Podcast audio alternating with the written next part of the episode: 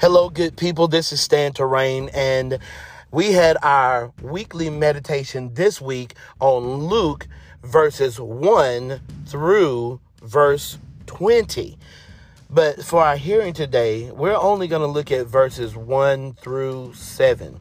Remember, we were walking up the birth of Jesus, and Christmas just happened, and here we are. Christ is born.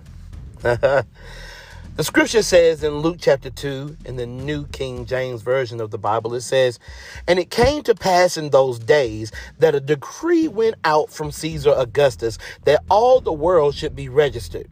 This census first took place while Quirinius was governing Syria. So all went to be registered, everyone to his own city.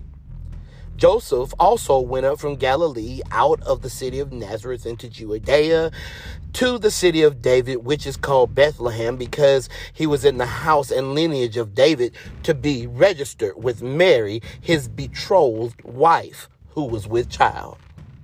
So it was that while they were there, the days were completed for her to be delivered. And she brought forth her firstborn son and wrapped him in swaddling clothes and laid him in a manger because there was no room for them in the inn.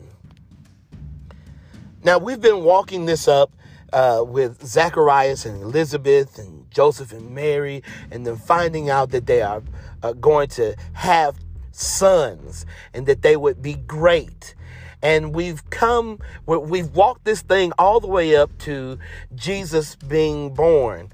And here we are. And Mary's time of delivery happened when she was away from everybody. Oh, that's what the word says. Her time of delivery happened when she was away. She was out of town. She was away from home. No friends, no family, no nurse, no assistance. Just her betrothed. Joseph, Joseph wasn't even her husband yet.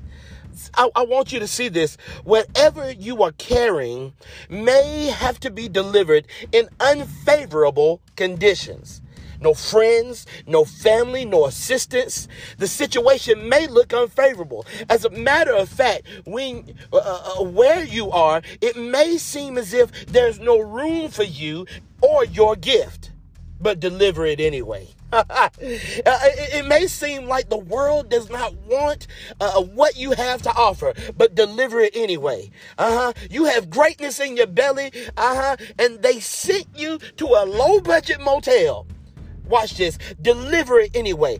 If you've got to deliver it by yourself, deliver it anyway. Uh-huh.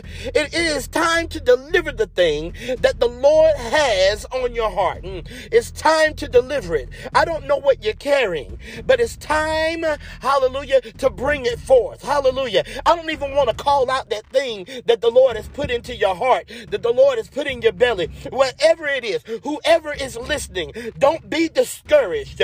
When it comes time to deliver and everybody that you thought was going to be around isn't, I want you to take a deep breath and push. Hallelujah. Push. Hallelujah. It might look like it, it might look like you're not in the right spot. It might look like it's not the right time, but push. Hallelujah. It, it, uh, you're, you're, experiencing labor pains. I, I, you need to push. Hallelujah. Uh, you don't understand uh, uh, why you're here. Uh, why now? I, but push anyway. Hallelujah. You're experiencing labor pains. Hallelujah. The thing that is in your belly, hallelujah, it has grown to a stage, hallelujah, where it can't grow anymore anymore, and it is time to deliver it. Hallelujah. It's time for delivery. It's time to push. Hallelujah. Hallelujah. It's delivery time, people. Woo. Whatever's in your belly, whatever God put on your heart, hallelujah. Push. It's delivery time. Hallelujah. And we need to go ahead, hallelujah, and walk in the things that God has called us to walk in. God, guys, I love you. Hallelujah. We're still getting physically and spiritually fit. And I want you, Hallelujah. To, to get that thing on your heart, hallelujah, for the upcoming year. Hallelujah. And and get ready for delivery. It's delivery time.